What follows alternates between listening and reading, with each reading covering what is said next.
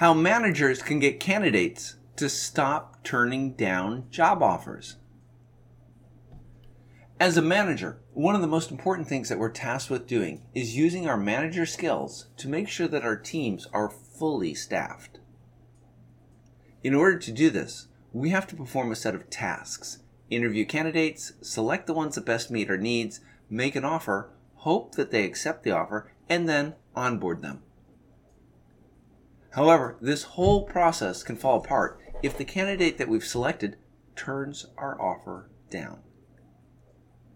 It turns out that roughly half of the candidates that have been offered a job have turned it down because they had a negative experience during the hiring process. How can you create an inclusive and welcoming first impression?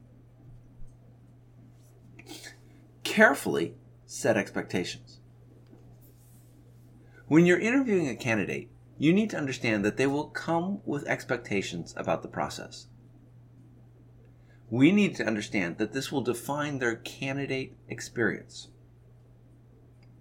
As a manager, your manager training should have taught you that you have the responsibility to clearly define what will happen in each stage of the journey, from how long an application will take up front to detailing whom candidates will speak to during interviews. It's also your responsibility to communicate how long the hiring decision will take. By doing this, you will communicate your commitment to transparency and leave your candidate feeling confident about what they can expect. During the process, communicate early and often. It turns out that communication is the key to successfully hiring the right candidates. Recently, studies have been done that show that the number one frustration during the overall job search is the lack of response from employers. Most of us probably know what this is like. It's been reported that 75% of applicants never hear back from employer, employers. What this means for you as a manager is that sending prompt and timely follow ups goes a long way keep in mind that if the volume of these follow ups is making you hesitate, this is where technology can help. What you'd really like to do for a face to face interview is to give a candidate feedback within 48 hours. When you do this, you must try to be as consistent and clear as possible while folks are at every stage of the process. This is almost an early form of team building. Understand that any update is better than a void of silence. Try to use automation without losing the human connection. In the modern age in which we're living, technology should and will always drive recruiting. However, it's important to remember that candidates want direct human interaction we need to understand the type of technology that your candidates will resonate with.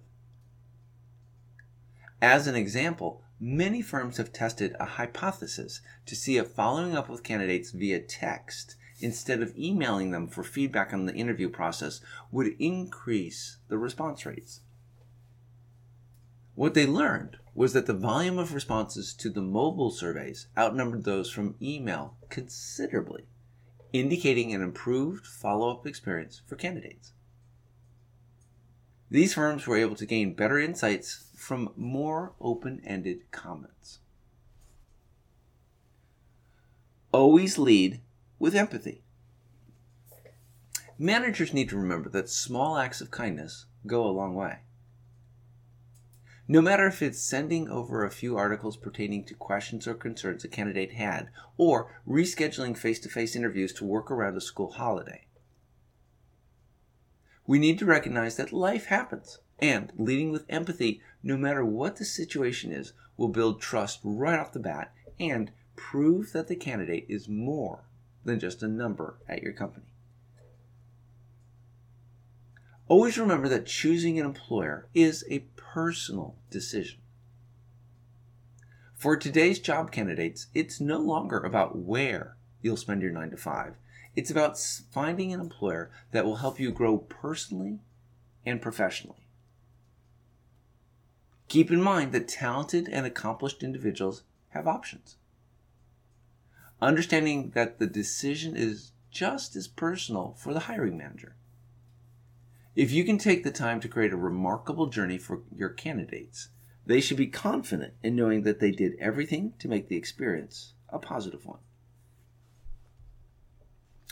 What all this means for you. Managers are the ones who are responsible for making sure that their teams are fully staffed. However, it turns out that we may not have been doing all that good of a job at doing this. Studies have shown that all too often that after we've selected the person that we want to have join our team, they'll end up turning our job offer down. What can we do to get them to accept our offer? A critical part of getting someone to accept a job offer that you've made is to make sure that you have properly set their expectations. They need to know what will happen and when. Communication is the key to successfully wooing a job candidate. This means that as a manager, you need to take the time to communicate with a candidate both early and often. Every company's hiring process uses some form of automation. Make sure that you don't lose the human touch when you automate parts of the process. You want the candidate to think highly of both you and your company. Make sure that you show them empathy during the hiring process. Keeping our teams fully staffed and productive is a key skill of a manager. When our team has an opening, we need to move quickly to fill it. What this means is that we would like to move through the hiring process as quickly as possible. When we make an offer to a candidate, we'd like them to accept it. If we've not managed the hiring process correctly, they may end up turning us down. Follow these suggestions, and you'll be able to manage your hiring process better. Make each of your offers successful by having a better understanding of your candidates.